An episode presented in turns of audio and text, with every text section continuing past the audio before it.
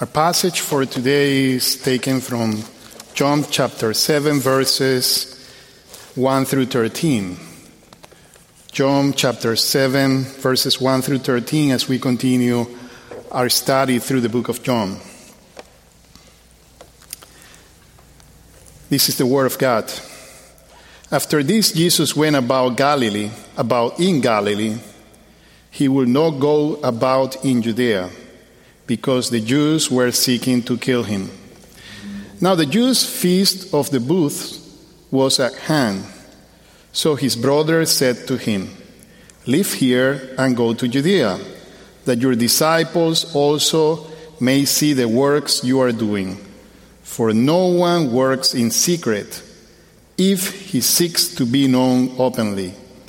If you do these things, show yourself to the world for not even his brothers believe in him. Jesus said to them, My time has not yet come, but your time is always here. The world cannot hate you, but it hates me because I testify about it that its works are evil. You go up to the feast. I am not going up to the feast, for my time hath not yet fully come. After saying this, he remained in Galilee. But after his brothers had gone up to the feast, then he also went up, not publicly, but in private. The Jews were looking for him at the feast and saying, Where is he? And there was much muttering about him among the people. While some said, He is a good man, others said, No, he is leading the people astray. Yet, for fear of the Jews, no one spoke openly.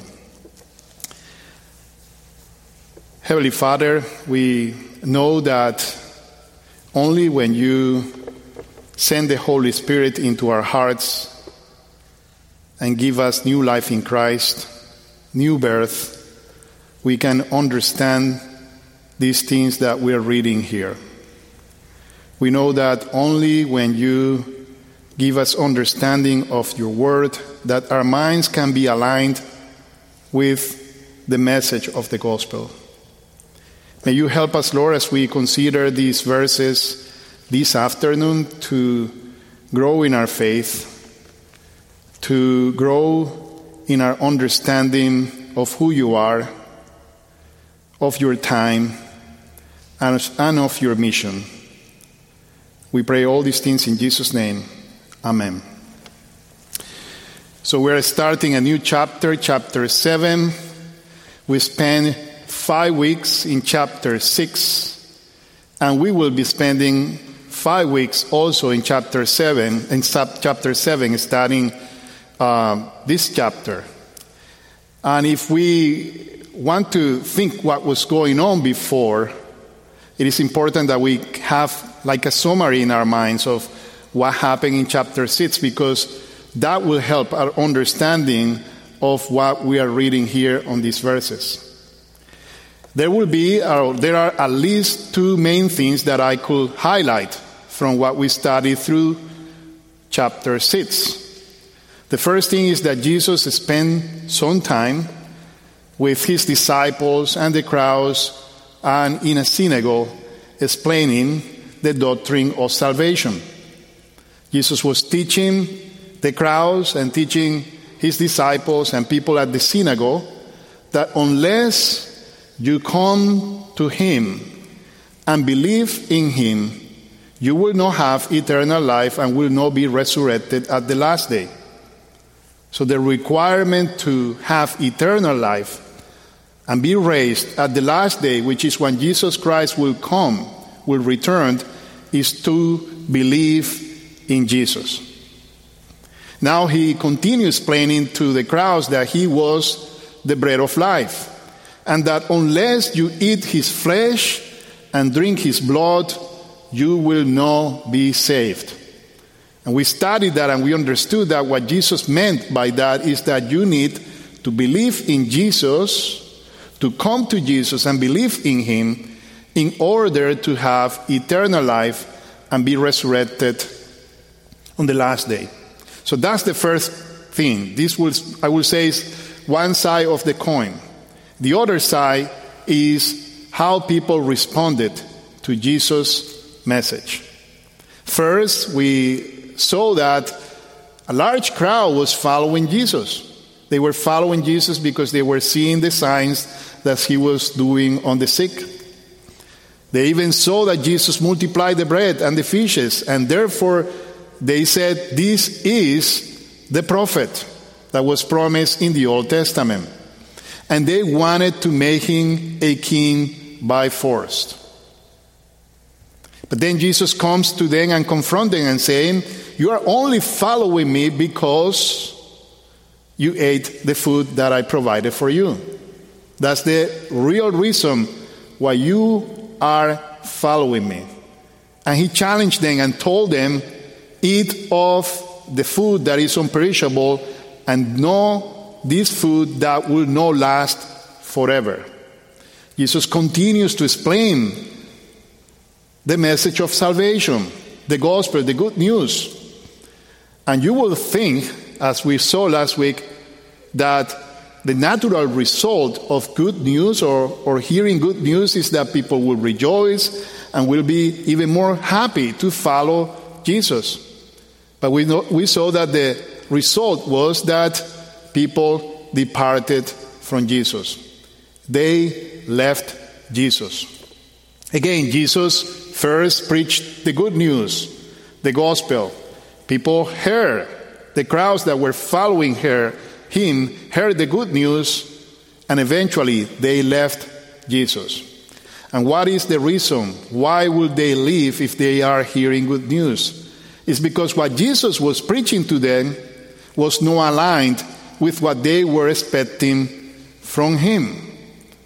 It didn't match what they have in their minds that a Savior should be.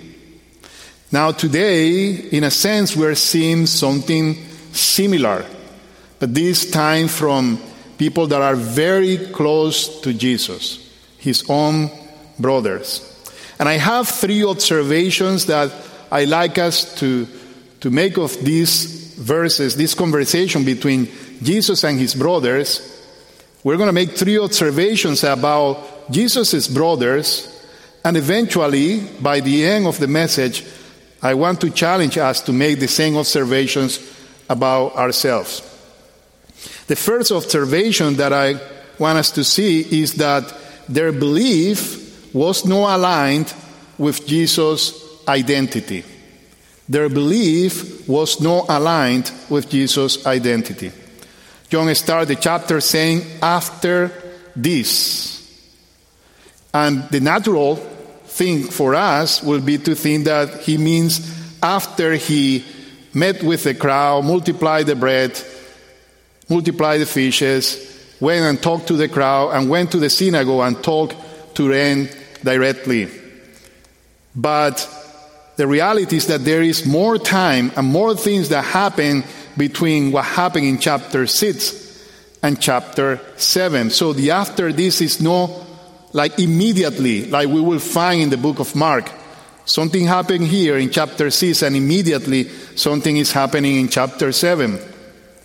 But John helps us to, to know how much time has passed between chapter 6 and chapter 7 by, by saying in verse 2 that the Jews' feast of the booths was at hand. That the Jews' feast of the booths was a ham. Well, first of all, we have to then remember that this feast will happen in fall, in that season. And how then do we know how much time happened or what happened before this moment?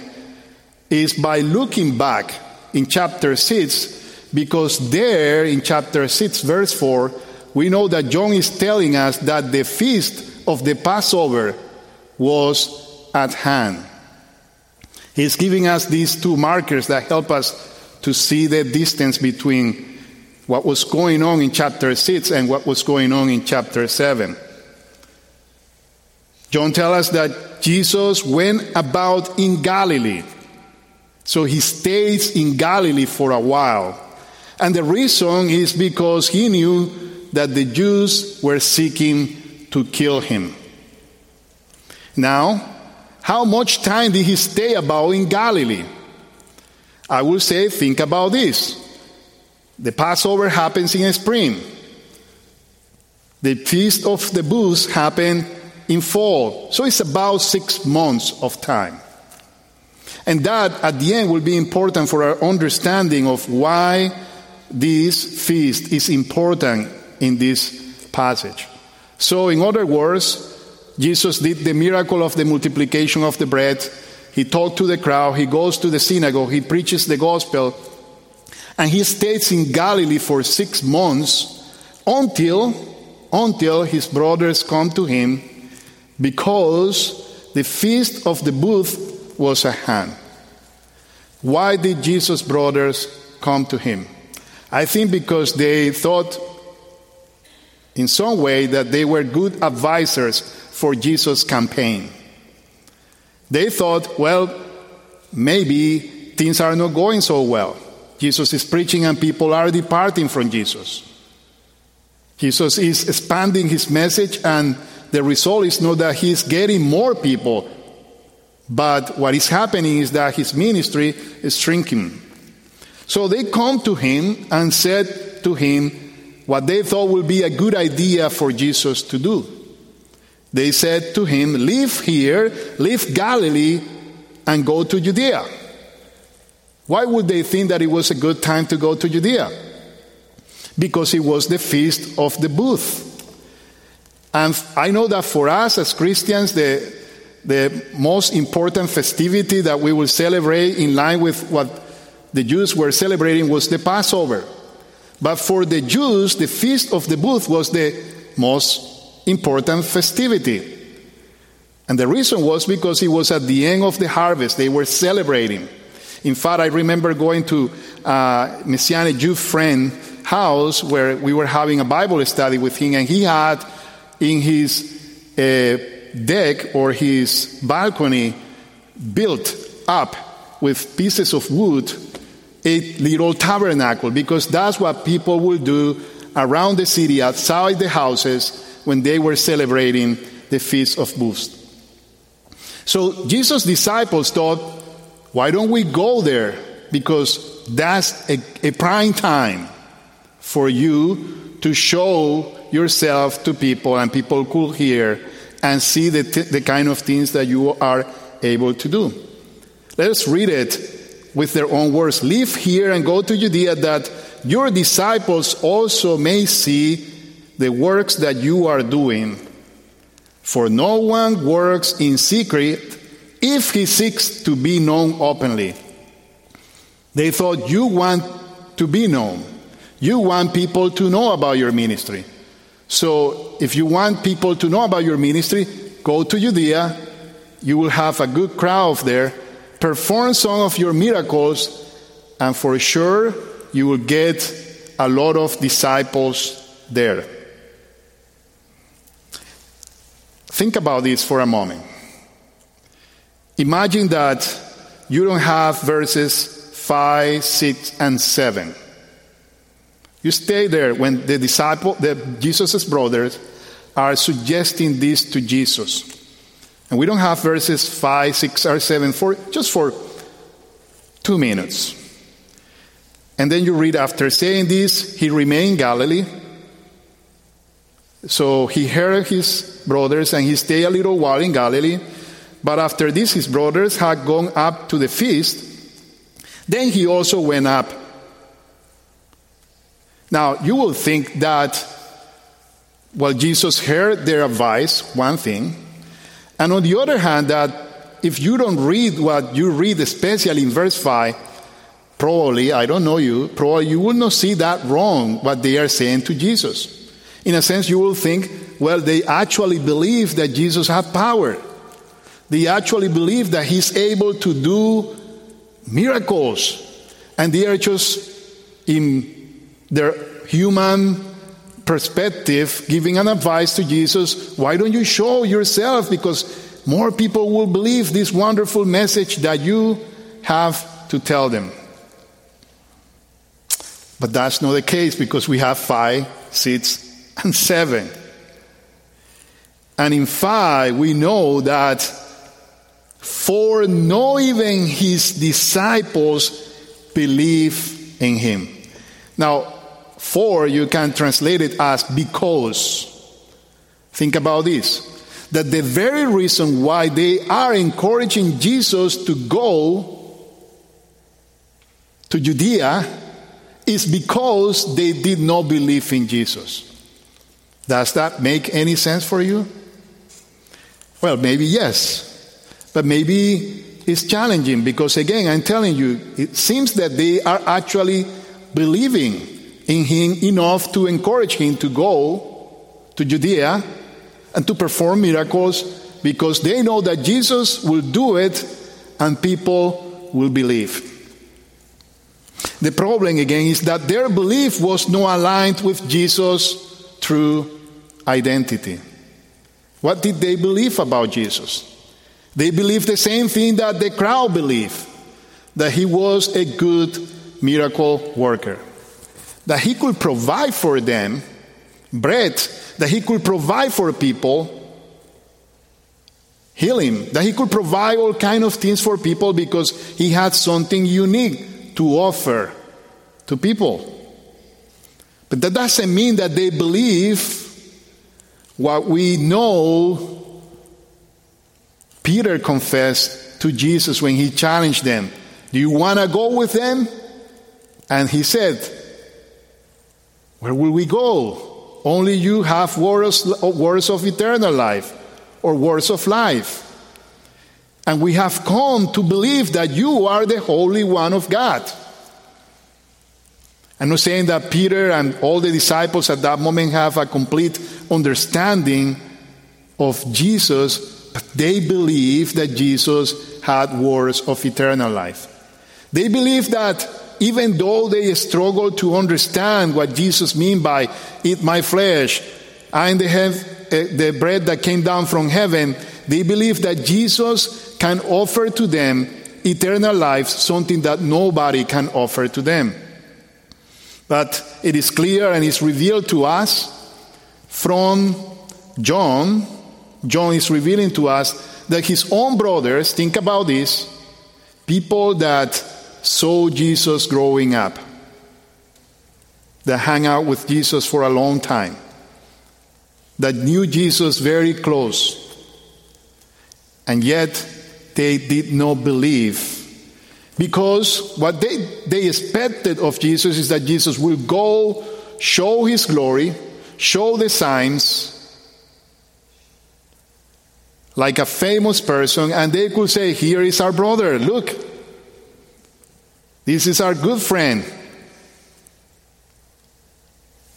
They believed that he could benefit them.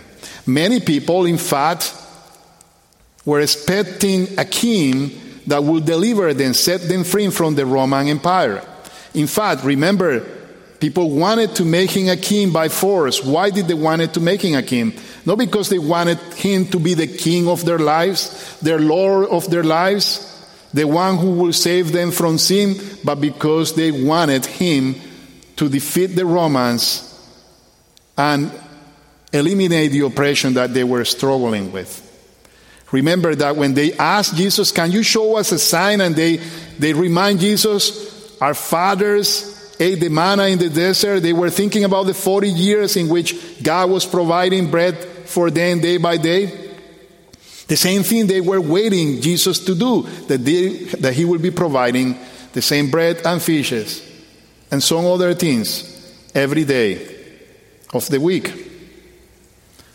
So, what we see here, first of all, is that Jesus' brothers' belief was not aligned with Jesus' identity. The second thing is that their time was not aligned with Jesus' time. Read with me. I invite you to read with me in verse 6. Jesus said to them, My time hath not yet come, but your time is always here. I think that it's easier for us when we read this to think right away in the words that Jesus said to his own mother, right? In John chapter 2, verse 4 Women, what does this have to do with me? My hour has not yet come. Remember that at that moment, Jesus was thinking about that moment when he will provide for his own wedding with the church with his own blood on the cross. My hour to go to the cross and give my life for my people, my church, have not yet come. I think it's good that when it's translated into English, it's translated with two different words because the two words that are used here in verse 4 and verse 7 are different regarding time. In verse 4 of chapter 2 is the word ora, and it's translated as hour. But here we have the word kairos, which is translated as time. Then what will be the difference? I will say, and commentaries will agree on this, that when Jesus is saying, My time hath not yet come, he's not saying it in the same way he saw it, he said it to his mom, that he was thinking about his crucifixion that moment, but he's talking about his time to go up there was not the time when they wanted him to go, and also not the way they wanted him to go. Because remember, why Jesus, why did they want Jesus to go there? They wanted Jesus just to show up. His powers, his signs. But they were not aligned with Jesus' time. Another aspect of that is that there will be a time when Jesus will have to go there. And that will be the next festival, which will be the Passover. And you know why will he go there at that time? To give his life for people. People will not expect that that will be the kind of glorification or Messiah that, that they were looking for. In fact, we saw last week that that was a scandal for them. That was offensive for them. But Jesus is saying, Your time is no my time. You don't understand God's agenda. And you are trying to control God's agenda. You are trying to be helpful managers of a campaign. This is not a campaign. This is God's plan to save his people and has to be organized by God's plan and time before the foundation of the world. We know that that's also the case because, and some people question this. Jesus told his disciples, My time has not yet come, and then he goes. But you see that he doesn't go as they wanted him to go. He goes not publicly, but in private. Because it was not as they wanted him to go. Third, their mission was not aligned with Jesus' mission. Their mission was not aligned with Jesus' mission. The world cannot hate you, but he hates me because I testify about it that its works are evil. Think for a moment again, based on what we've been talking about and, and what we know from these verses. What do you think was Jesus' mission according to his brothers? Go up, show yourself, people see you openly, and you will get more disciples. Think what you have done here, Jesus. I mean, it was great. You multiplied the bread and the fishes, but as soon as you started to talk about this flesh and blood Remember, people were saying that was hard to take, and people started to leave. So I don't think that this is going well. If we want the real mission, the mission that they have in their mind, you have to go there, show your signs. And I'm not, I'm not putting this in Jesus' disciples' words, but maybe don't say those other things that you already said because that will just make the mission more difficult. But the world cannot hate you, hate them, because they were just like the world.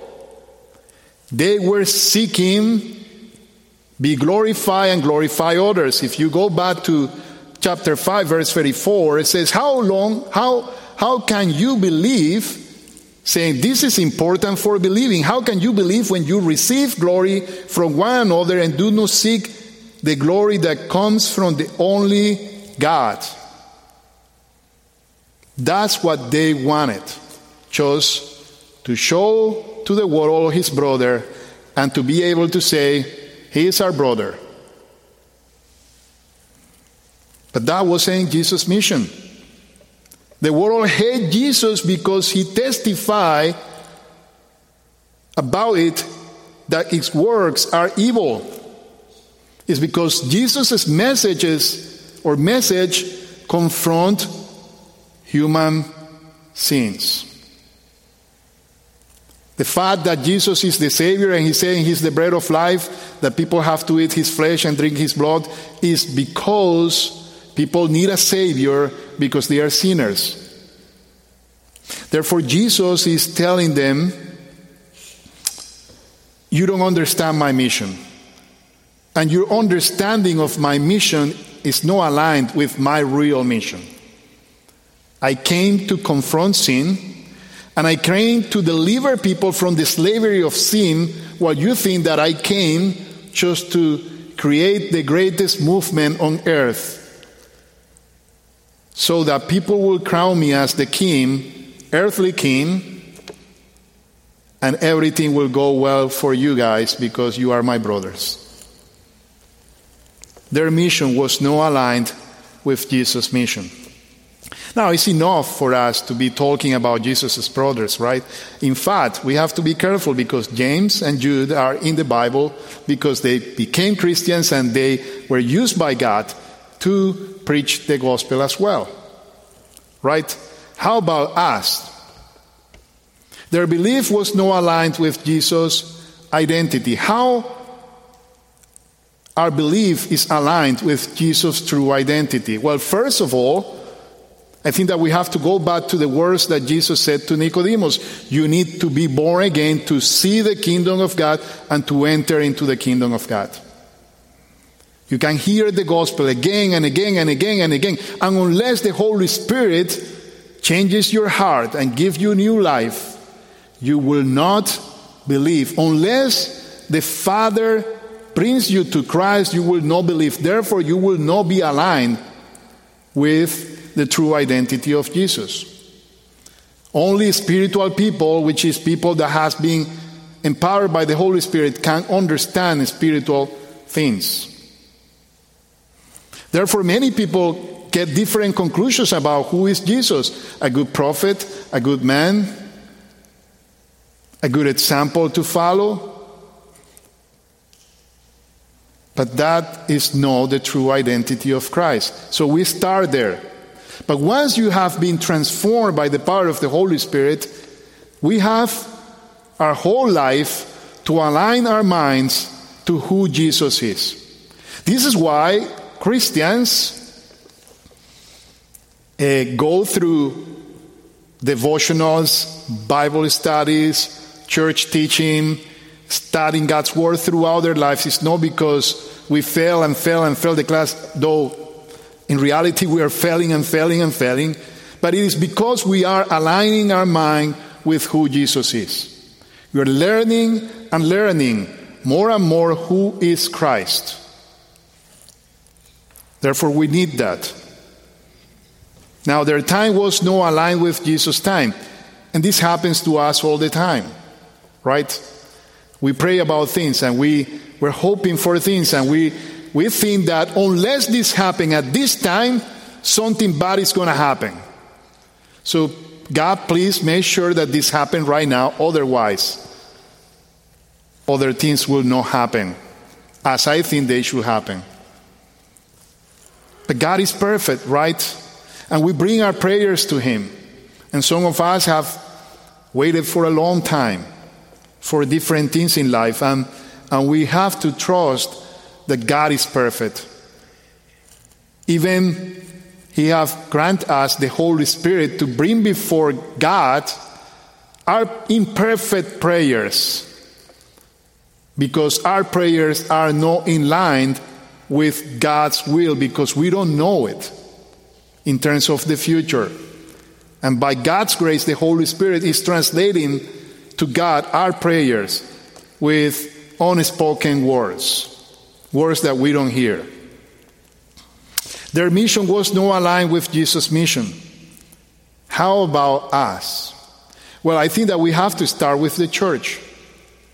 Sometimes the church or churches lost the mission, the real mission. Churches sometimes think that their real purpose in life here on earth is to help the world with some of the physical needs, leaving the gospel aside. But Christ came to preach the gospel, the coming of his kingdom, salvation him, through him. And we were having a conversation this morning with some brothers that we do that in an organic way. Yes, we, we help and do different things in life to help the world, but the center of Christ's church is the gospel, is our mission. But at the same time, for each one of us, we have to wonder if our mission on earth is aligned with God's mission. Not because we all have to go and be missionaries, or not because we all have to become full time ministers, but wherever you are, you are part of God's mission to the people that are around you. And sometimes we forget about that and we, we are more focused on other things than we forget what is God's mission. My prayers, brothers and sisters, is that God will help us, starting this week, to align our belief, our faith more with who Jesus is. That we will be able to understand and wait in God's time. And that we, in our mission, will be aligned with Jesus' mission for this world. Let us pray. Heavenly Father, we thank you for your mercy and patience, Lord. You um, continue to work in us and through us in so many ways, even though our minds are not always focused in who you, in who you are, in your time, and what is your plan and your mission. Help us, Lord, to remember these words this week. Help us to come back to them in our minds In Jesus' name we pray. Amen.